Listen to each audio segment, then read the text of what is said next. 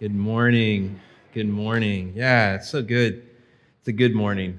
Um, real quick reminder uh, you're going to be hearing this every week, but in the month of August, starting August 9th, uh, we're having a midweek service, um, and, and that's in place of fellowship groups. For the start of the fall, we're not starting fellowship groups. We're having a midweek service on Wednesday evenings with childcare and dessert provided. And uh, what we want is for, for everyone who can make it to make that. It's going to be five times. We're going to have five weeks really building up uh, to our big fall kickoff, to our 15 year anniversary.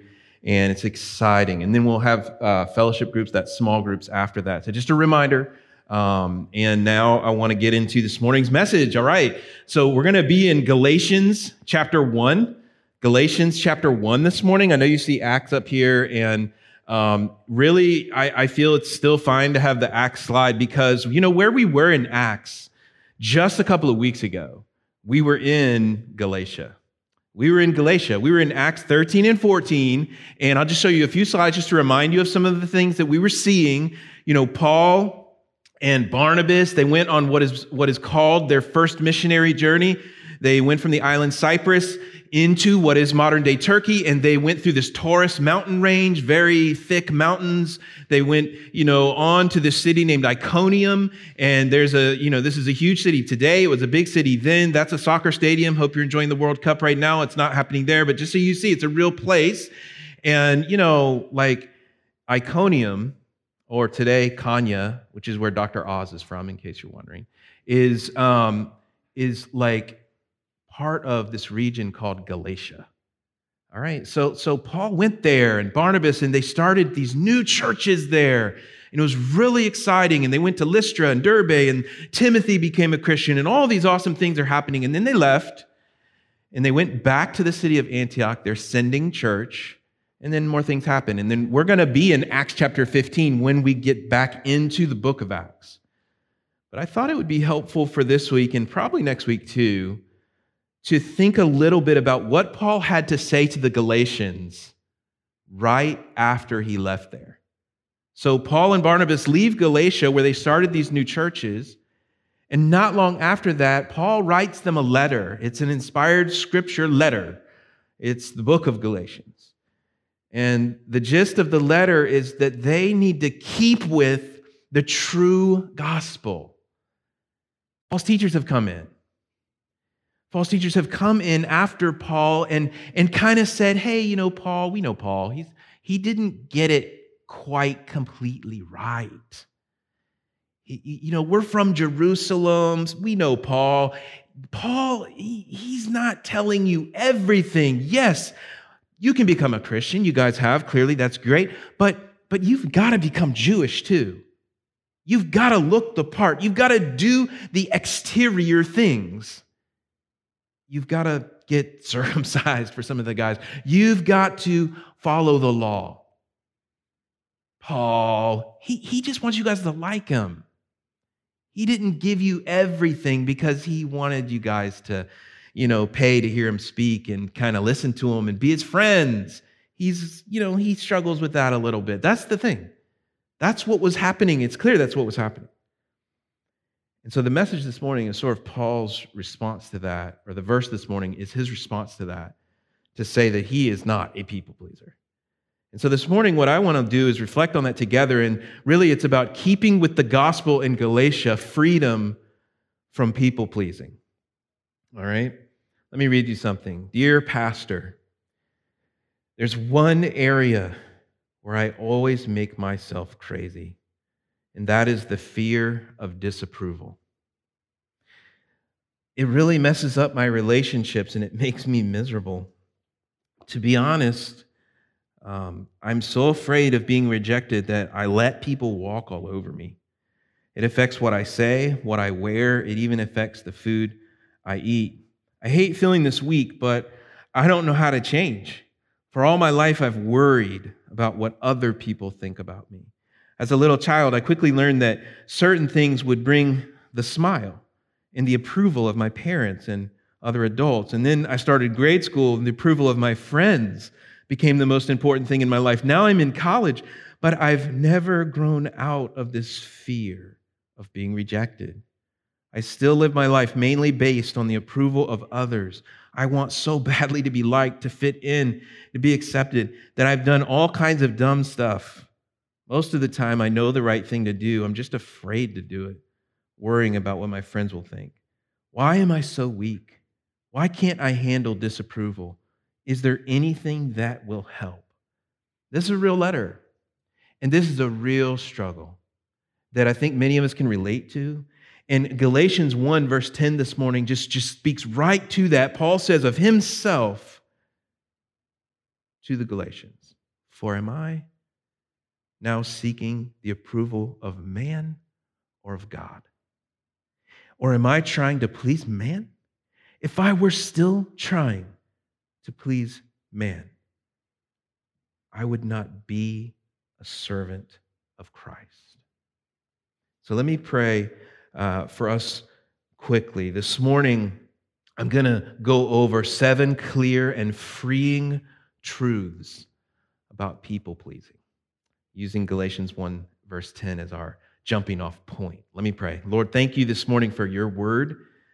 Thank you for uh, Christians in Galatia and Christians in Raleigh and the body of Christ everywhere, Lord. We need encouragement to be servants of Christ. We need help to be broken free from, at times, what even feels like bondage to fear of men or people pleasing or just, just wanting approval so bad that it cripples us.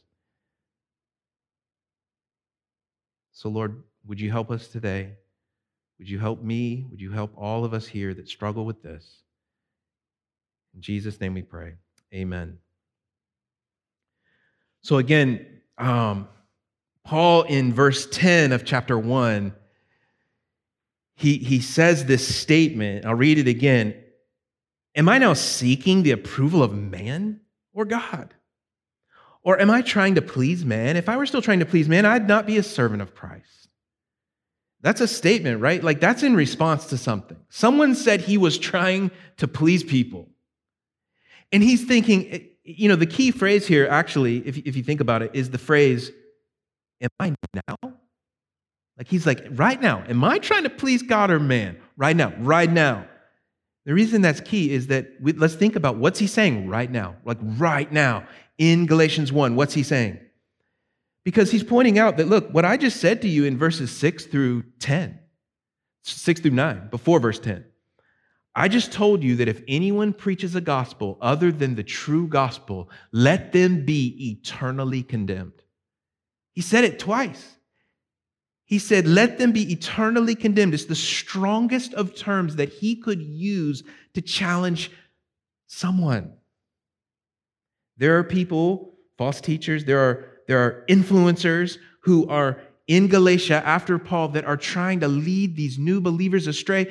And he says they're preaching another gospel. And he says, but there's really not another gospel. But anyone who preaches a gospel contrary to the one true gospel, let them be anathema, let them be eternally condemned. He says it twice. Okay, so here's the point. If Paul is trying to be a politician, if he's trying to just tell people what they want to hear, win and influence people, win a crowd, he needs a new strategy. He's like telling people to go to hell, basically, be eternally condemned.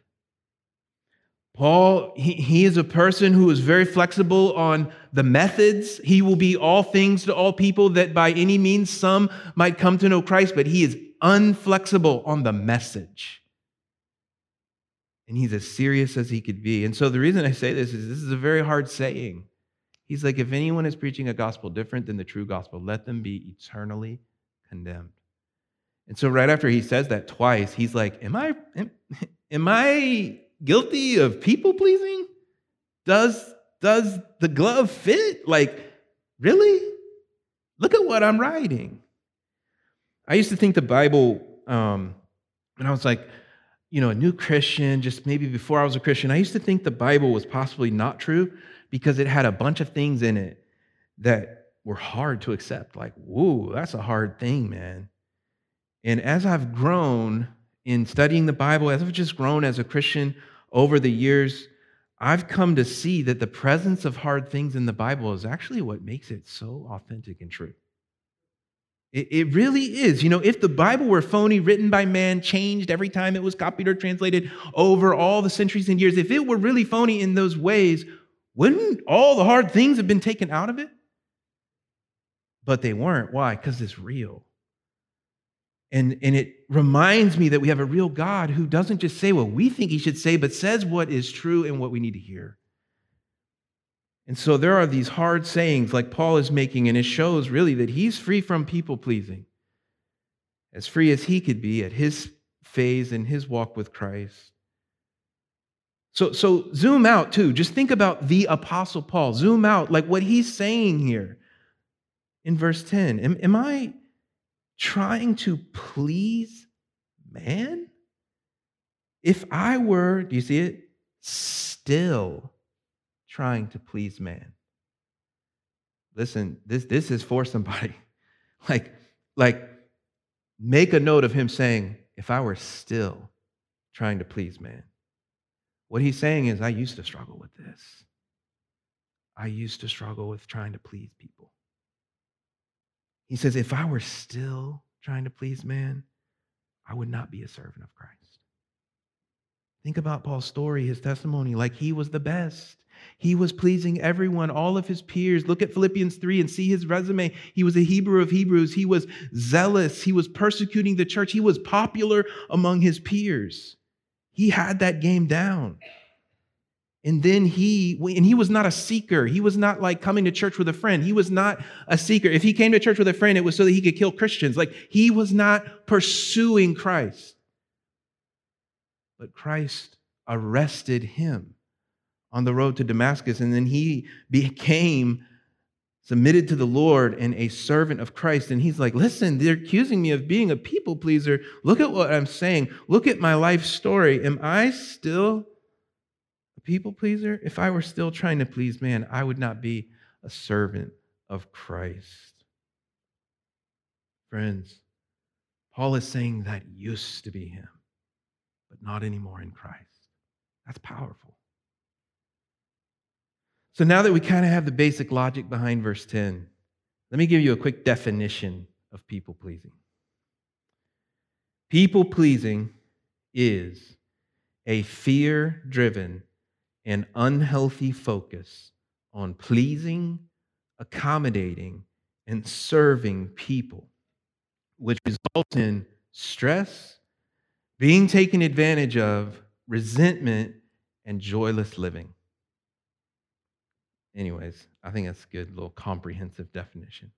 We say, we say it a lot, so I think it's good to define it. So now I want to go into these seven clear and free uh, freeing truths about people pleasing. So, you ready? Here's the first one people pleasing is sometimes good.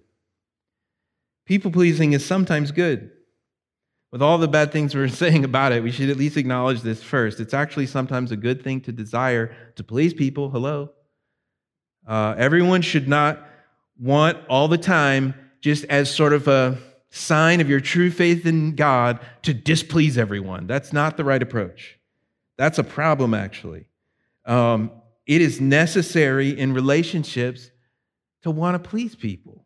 That's a good thing. Romans 15, 2 says, Let each of us, ready, please his neighbor for his good, to build him up. Paul, in another place, says in 1 Corinthians 9, I've become all things to all people that by all means I might save some. I do it all for the sake of the gospel that I may share with them and its blessings. So it's not always wrong to want to, you know, make people happy, to want to please people. It's a good thing. It can be. And that needs to be acknowledged up front. But number two, and here's here's the truth, right? People pleasing is most times really bad.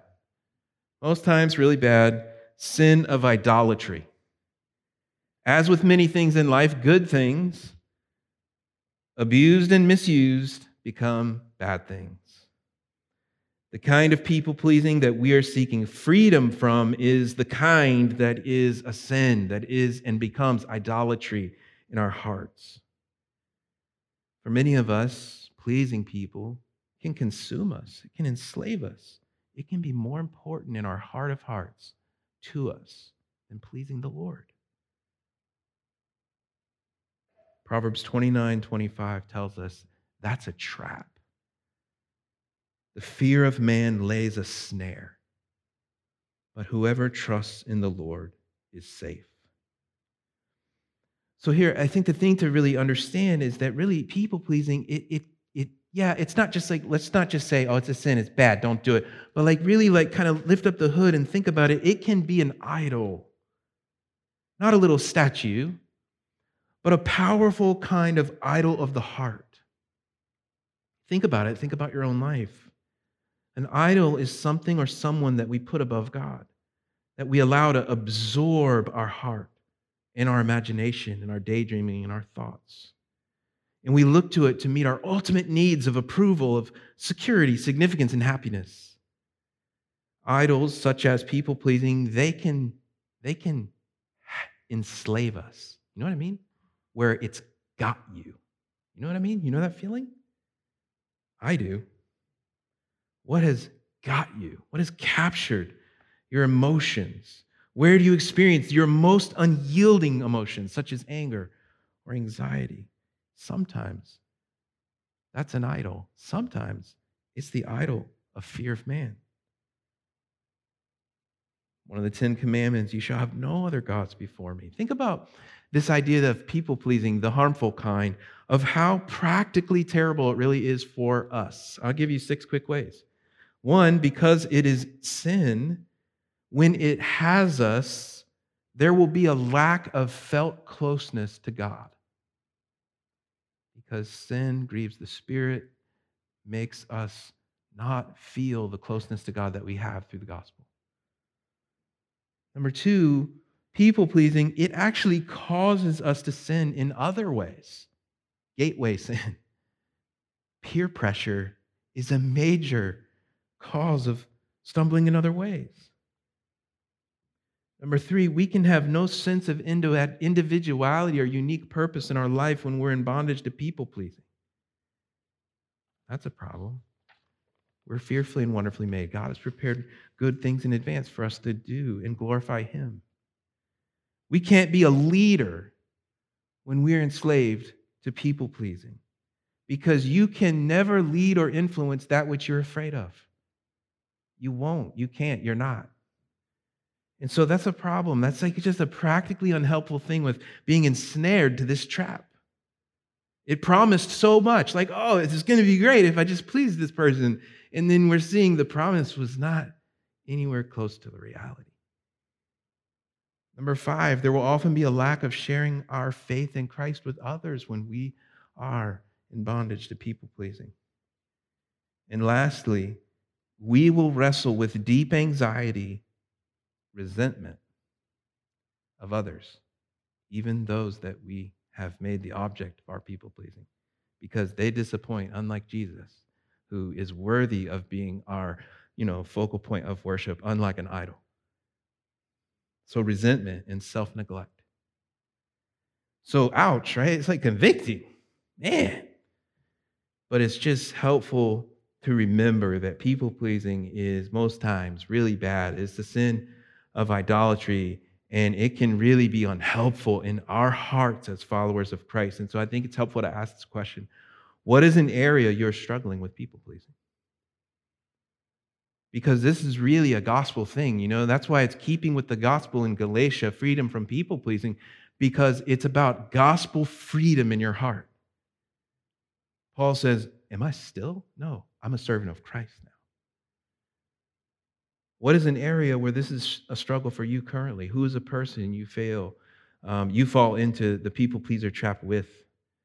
And let me just encourage you as you answer that question quietly don't just react. Don't just go stand up to that person. That's actually not the solution. The solution is in your heart, is to bring it before the Lord and confess your sin and seek his help with it. So, number three, freeing and clear truths. Number three, people pleasing is a struggle for everyone. It's everyone struggles with it. Some of us have been sitting in here thinking, gosh, I'm so glad I invited this person today. You know, hey, why don't we just, just it'll be actually very freeing. Let's just, people pleasing is a struggle for everyone. Just say, I do. I do. I do. You just want to say that? I do. Say, I struggle with it. I do. Okay, that was hard. Okay, just say, look to your neighbor and say, You do. oh, why was that so much easier? That's weird. Um, it's a struggle for everyone. Listen, I remember in gym class, in elementary school, in middle school, right? Those grades. You're in PE, you're in the gym, and there's like 30 kids like uh, spread out along the gym floor doing exercises. And the PE coach is walking around with short shorts and a whistle, right? And and everybody's supposed to be doing the exercises. Like, let's say you're all holding a plank, right? The PE coach, when he turns this way, all the people behind him drop into, onto the ground to rest, right? and then he turns back this way, and all these people are back up, and all the people over here are, are resting, right? That's how it is. I remember that. I remember thinking, this just must be the way the world works. And, and, um, what's going on there, though, right? You, you're doing, you're, you're basically, your behavior is totally influenced by the gaze of the PE coach. And I thought, you know, I become a Christian and then I become a pastor. I'm going to grow out of that for sure. And then I signed up for CrossFit, and I've, like a long time ago, quit CrossFit, but, uh, you know, I signed up for CrossFit, and here I am paying hundreds of dollars a month to go and do the same thing you know? Like the pastor, it's like the coach isn't looking. All right, cool. You know, looks back at me. You know, what is that? It's the struggle. We all struggle with people pleasing. Ephesians 6, verse 6 says, Obey your earthly masters with fear and trembling. But it gets to this point not by way of eye service as people pleasers, but as bond servants doing the will of God from the heart. It's a struggle for everyone. In the Old Testament, Adam and Eve struggled with it. They feared one another when they made clothes and hid from each other in shame after the fall. Sarah lied to Abraham and lied to Pharaoh to live. That was people pleasing. Jacob, you know, made you had to make him his favorite dinner to get his blessing. What is that? People pleasing. Reuben feared his 10 brothers when they plotted to sell Joseph. 10 of the 12 spies were more afraid of the Canaanites than they were of the power of God, people pleasing. Gideon feared the Midianites and hid in a winepress. Samson was more worried about the approval of Delilah than the Lord. Israel feared being without a king like the other nations all of the Israelites feared Goliath. Saul feared what the people would think, and so he rushed to make a sacrifice before Samuel came. You know, Eli feared confronting his two sons, his own sons. He couldn't confront them on what they were doing wrong. People pleasing. David feared not being liked by his son, and so he didn't lead him. Absalom, people pleasing. Elijah feared Jezebel, people pleasing. We all struggle with it. That's just the Old Testament. The New Testament, Herod feared his wife, so he beheaded John the Baptist. He knew what was right, but he feared his wife more than he feared doing the right thing. Nicodemus feared being seen as a follower of Christ, so he sought to meet Jesus at night. All the disciples feared at the time of Jesus' arrest and crucifixion. Peter feared, and he feared the crowd, and so he denied Christ three times. You see what I'm saying? Like, we all struggle with people pleasing. All these heroes in the Bible, they struggled with it too. Pilate, not a hero, but he feared the priests and the people and sent Jesus to the cross. Joseph of Arimathea feared the Jews and was not public about his faith, even though he donated his tomb for Christ to be buried in. Peter feared the opinion of others, and he separated from Gentile Christians and ate with only Jewish Christians when the Jews from Jerusalem came to, you know, Antioch. Galatians 2. Timothy was young and he was timid, and he feared the impressive and older elders and some false teachers at the church at Ephesus. Paul once feared and was one of the greatest fear of man people pleasers ever. But then he became a servant of Christ. People pleasing is a struggle for everyone. Good news is this number four people pleasing is something Jesus never gave into. Everyone struggles with people pleasing except for Jesus. He lived a life none of us have lived. He died the death we deserve to die. He's fully God, but he is fully man. He's our Savior, Jesus Christ, and he is not a people pleaser in the sinful sense of the action.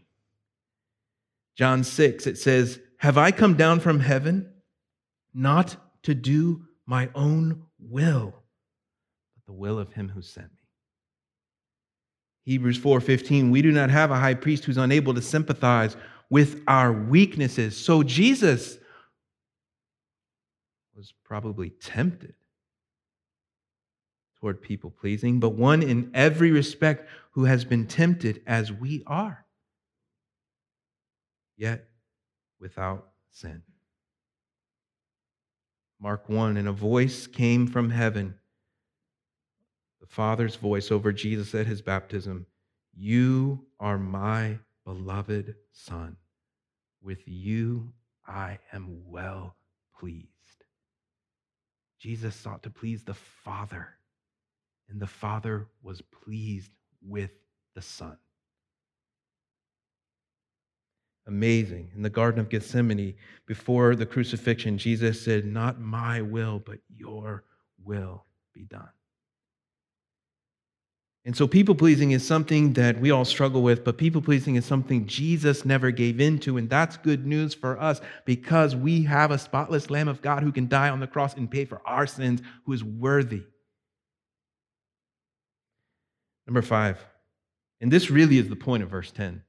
Number five, people pleasing is incompatible with serving Christ. People pleasing is incompatible with serving Christ. Because I know the feeling is sometimes, can't we just do both? Like, what? Why? We want to, you know, have the happy hug, right? Like be a people pleaser, but also please the Lord. And it never works. We want to do what will make fill in the blank person like me and also do what we know God has called us to do or say what we know God would most want us to say. The incompatibility is the argument of Galatians 1, verse 10, Paul's life before Christ was defined by trying to please man. Hence, him saying, Am I still a people pleaser? But here, Paul says, If I were still, I would not be a servant of Christ. Incompatibility. Sometimes, you know, we are in seasons of our lives or we're in environments like church or or groups of Christian friends, or maybe in your home with your parents or in youth group, or, you know, where it feels like the values overlap, you know, that it almost feels like you can do both. Like you can be this like awesome Christian, and that works to also really please people. And it feels like, oh, this works. But it doesn't work. We're talking here about who you are ultimately seeking to please the throne of your heart, the source of our sense of approval. Think about Jesus, the most God pleasing life ever lived, did all kind of good, healed people, helped people, was kind, never sinful toward people. And yet he was abandoned by his own disciples, crucified by the religious and secular leaders of his day as the crowds cheered. All right. People pleasing is incompatible with serving Christ, and the hope here is clear and freeing truths about people pleasing. And so, what I want to do right now is change your life with some Braveheart quotes. All right. Um, I, this feels very much like a 1990s youth pastor talk. Um, but uh, yeah, so I'll get to the one on the screen, but just a couple of other ones that are just you know worth it. Um, all men die, not all men truly live. That's a good one. That's good. That's a whole sermon. Um, your heart is free. Have the courage to follow it. I don't know. yeah, well, that's why I didn't make a slide for that one. Um, but hey, you know, we're, we're just enjoying this here, but I did want to read this one because I really was thinking about what Paul is rallying the Galatians to here. And I, I want to I want to pose this to you. He, William Wallace says this fight and you may die, run and you'll live, at least a while. And dying in your beds many years from now, would you be willing to trade all the days from this day to that for one chance, just one chance to come back here and tell our enemies that they may take our lives, but they'll never take our freedom? I think Paul, in a way, with the Galatians, is being a bit like William Wallace. He's saying, I'm not operating, and I will not operate out of enslavement to people pleasing here. I cannot, I will not. Will you? Do you want to live all the days from this day to that in bondage to fear of man and people pleasing and never really be free? That's the challenge. The last two truths, I'm going to put them together, number six and number seven. But it's where we turn and we see what God really wants to do. People pleasing is an area God wants me to experience freedom. That's the first, number six.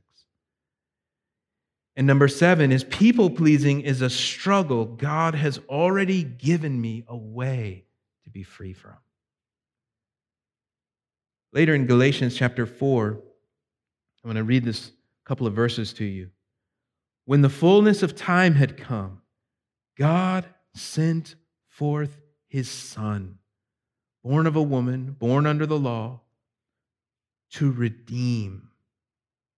You see the word redeem? It means free on payment. To redeem those who were under the law, so that we might receive adoption as sons. And because you are sons, God has sent the Spirit of His Son into our hearts, crying, Abba, Father, here it comes. So you are no longer a slave, but a son.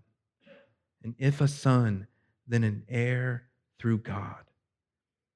And so you can see from this verse how much God wants us to live freely. He sent his son.